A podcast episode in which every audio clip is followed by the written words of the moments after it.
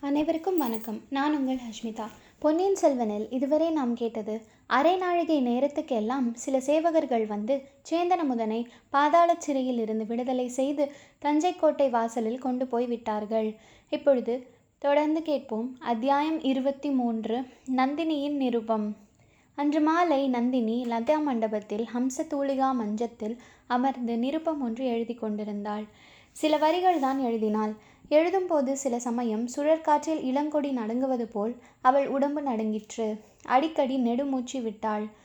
அந்த குளிர்ந்த வேளையில் பக்கத்தில் தாதிப்பெண் நின்று மயில் விசிறியால் விசிறி கொண்டிருந்தும் அவளுடைய பளிங்கு நெற்றியில் முத்து முத்தாக வியர்வை துளுத்திருந்தது. அவள் எழுதிய நிரூபமாவது அரசிலங்குமாரா தயங்கி தயங்கி பயந்து பயந்து இந்த நிருபம் எழுத துணிந்தேன். ராஜ்யத்தின் நிலைமையை பற்றி பலவிதமான செய்திகள் காதில் விழுகின்றன.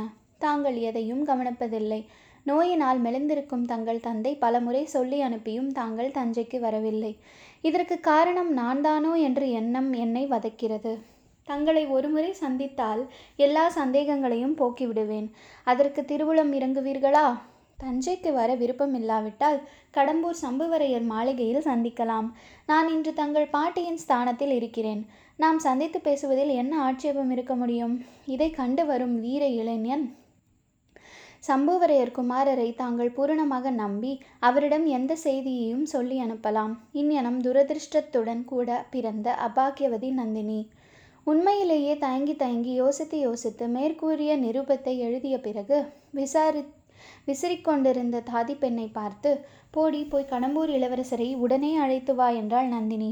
தாதி சென்று கந்தன்மாறனை அழைத்து வந்துவிட்டு சென் சற்று விலகி போய் நின்றாள். கந்தன்மாறனின் கண்கள் நந்தினியை ஏறிட்டு பார்ப்பதற்கு கூசின. எங்கேயோ தோட்டத்தை பார்த்த வண்ணம் கந்தன்மாறன் நின்றான். ஐயா உட்காருங்கள் என்று கூறிய நந்தினியின் குரல் நடுக்கம் கந்தன்மாறனை அவளுடைய முகத்தை உற்று பார்க்கும்படி செய்தது. நந்தினி தொடர்ந்து குந்தவை தேவியை பார்த்த கண்களினால் என்னை பார்க்க முடியாமல் இருப்பதில் வியப்பில்லை என்று கூறி புன்னகை புரிந்தாள். அந்த சொற்கள் கந்தன்மாறனுடைய நெஞ்சை பிளந்தன. அவளுடைய புன்னகையோ அவனுடைய தலையை கிறுகிறுக்கச் செய்தது. தட்டு தடுமாறி ஆயிரம் குந்தவிகள் ஒரு நந்தினி தேவிக்கு இணையாக மாட்டார்கள் என்றான். ஆயினும் இளைய பிராட்டி விரலை அசைத்தால் வானுலகம் சென்று இந்திரனுடைய சிம்மாசனத்தை கொண்டு வந்து விடுவீர்கள். நான் வருந்தி வேண்டிக் கொண்டால் உட்கார மாட்டீர்கள். கந்தன்மாறன் உடனே எதிரில் இருந்த மேடையில் உட்கார்ந்து தாங்கள் பணித்தால் பிரம்மலோகம் சென்று பிரம்மாவின் தலையை கொய்து கொண்டு வருவேன் என்றான். நந்தினி நடுநடுங்கினாள்.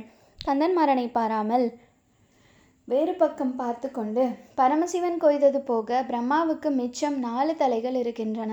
தாங்கள் இன்னொன்றை கொய்தாலும் பிரம்மா பிழைத்து போவார் என்றாள். தேவி வேறு எது வேண்டுமானாலும் சொல்லுங்கள்.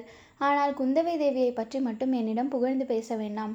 சிநேகித துரோகியான வந்தியத்தேவனுக்கு அவள் பரிந்து பேசியதை நினைத்தால் என்னுடைய ரத்தம் கொதிக்கிறது என்றான் கந்தன்மாறன். ஆனாலும் இன்று காலையில் தங்களுடைய கற்பனா சக்தி அபாரமாய் இருந்தது என்னவோ உண்மைதான். தங்களுக்கும் தங்கள் நண்பனுக்கும் நடந்த துவந்த யுத்தம் பற்றி எவ்வளவு கற்பனையாக பேசினீர்கள்? என்று நந்தினி கூறிய வார்த்தைகள் கந்தமாறனுக்கு சிறிது வெட்கத்தை உண்டாக்கின. அவனை சந்தித்தது எப்படி என்பதற்கு ஏதாவது சொல்ல வேண்டும் அல்லவா அதனால் சொன்னேன். அவன் என்னை முதுகில் குத்தியது என்னமோ உண்மைதானே? என்றான். ஐயா அன்று நடந்ததையெல்லாம் தாங்கள் மறுபடியும் ஒரு தடவை ஞாபகப்படுத்தி கொண்டு பார்ப்பது நல்லதல்லவா? என்றாள் நந்தினி. தாங்கள் கூட என் வார்த்தையை சந்தேகிக்கிறீர்களா என்ன? சந்தேகிக்கவில்லை. ஆயினும் தாங்கள் சில விஷயங்களை மறந்து விட்டிருக்கிறீர்கள்.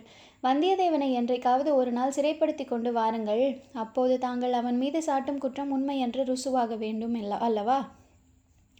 அதில் எனக்கு ஒன்றும் ஸ்ரத்தை இல்லை. அவனை இன்னமும் மன்னித்து விடவே விரும்புகிறேன். தங்களுடைய பெருந்தன்மையை பாராட்டுகிறேன். ஆயினும் நமக்குள் உண்மையை நிச்சயம் செய்து கொள்வது நல்லது.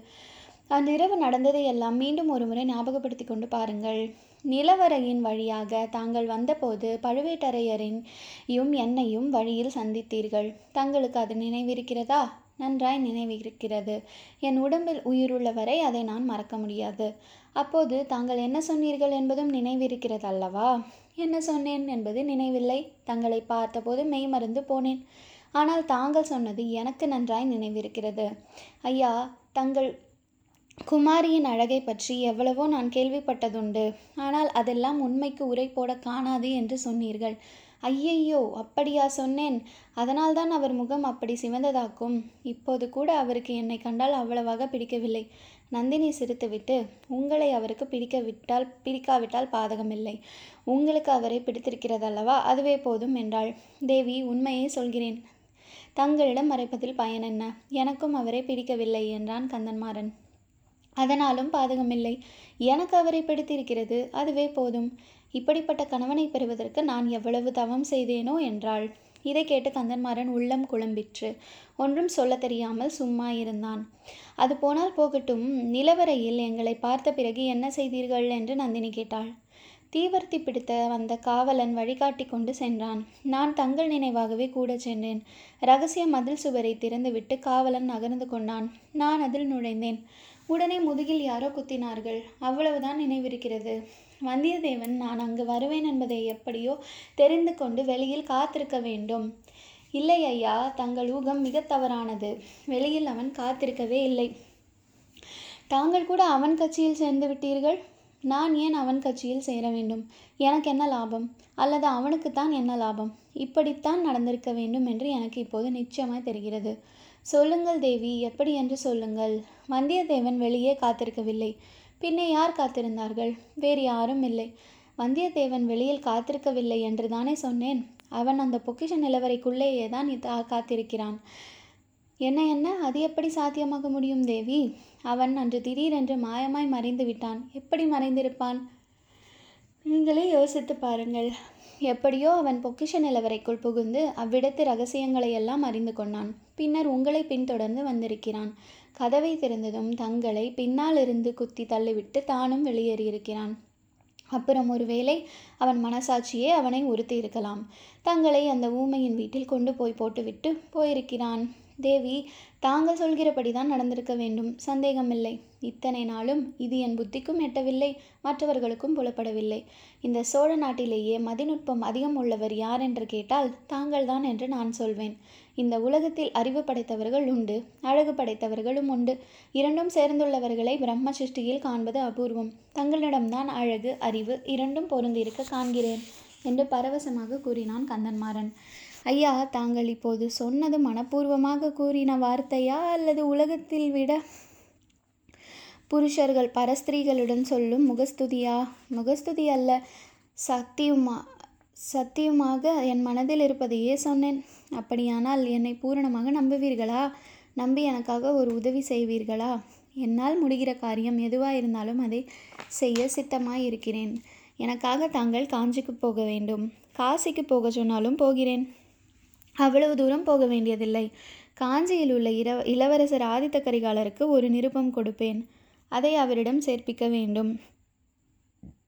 சேர்ப்பித்துவிட்டு அவரை தங்கள் கடம்பூர் அரண்மனைக்கு விருந்தாளியாக அழைக்க வேண்டும். தேவி இது என்ன வார்த்தை சொல்கிறீர்கள்? தங்கள் கணவரும் என் தந்தையும் மற்றும் பல சோழ நாட்டு பிரமுகர்களும் ராஜ்யத்தை பற்றி செய்து வரும் ஏற்பாடு தங்களுக்கு தெரியாதா? நன்றாய் தெரியும். அதைவிட இன்னும் சில செய்திகளும் தெரியும். ஐயா தங்கள் குடும்பமும் என் குடும்பமும் மற்றும் பல பெரிய குடும்பங்களும் பெரும் அபாயத்தின் வாசலில் நின்று வந்து வருகின்றன. அதற்கு காரணம் யார் தெரியுமா? சொல்லுங்கள் தேவி. இன்று மத்தியானம் இங்கு விருந்தாளியாக வந்திருந்தாலே அந்த பாதகிதான். ஐயையோ இளைய பிராட்டியையா சொல்கிறீர்கள்? அந்த நாகப்பாம்பை தான் சொல்கிறேன். பாம்பின் கால் பாம்பறியும். குந்தவையின் சூழ்ச்சி இந்த நந்தினிக்குத்தான் தெரியும். உம்முடைய சிநேகிதன் வந்தியத்தேவனை அவள் இலங்கைக்கு அனுப்பியிருக்கிறாள் எதற்காக தெரியுமா? மூலிகை கொண்டு வருவதற்கு என்பது பெரும் பொய். சுந்தர சோழர் பிழைக்க வேண்டுமே என்று அவள் தவித்து கொண்டிருக்கவில்லை. அவருக்கு பிறகு மதுராந்தகரும் பட்டத்துக்கு வரக்கூடாது. ஆதித்த கரிகாலரும் பட்டத்துக்கு வரக்கூடாது.